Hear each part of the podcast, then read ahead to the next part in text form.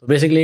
ये चैनल जो है वो मेरे मेरी पर्सनल ब्रांड के लिए चैनल है ठीक है तो यहाँ पे मैं मुझसे रिलेटेड कुछ भी शेयर करते रहता हूँ बेसिकली मेरी वर्क लाइफ शेयर करता हूँ और एक चैनल है बाय द वे मेरे ही नाम से वो भी पर्सनल ब्रांड के लिए है लेकिन वहाँ पे मैं ब्लॉग्स डालता हूँ या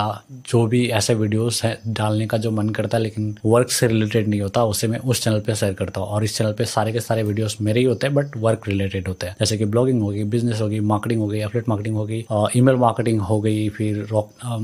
पोस्टिंग्स के बारे में बात करना वगैरह वगैरह तो यहाँ पे मैं वो सब करता हूँ और यहाँ पे बेसिकली काम से रिलेटेड बातें होती है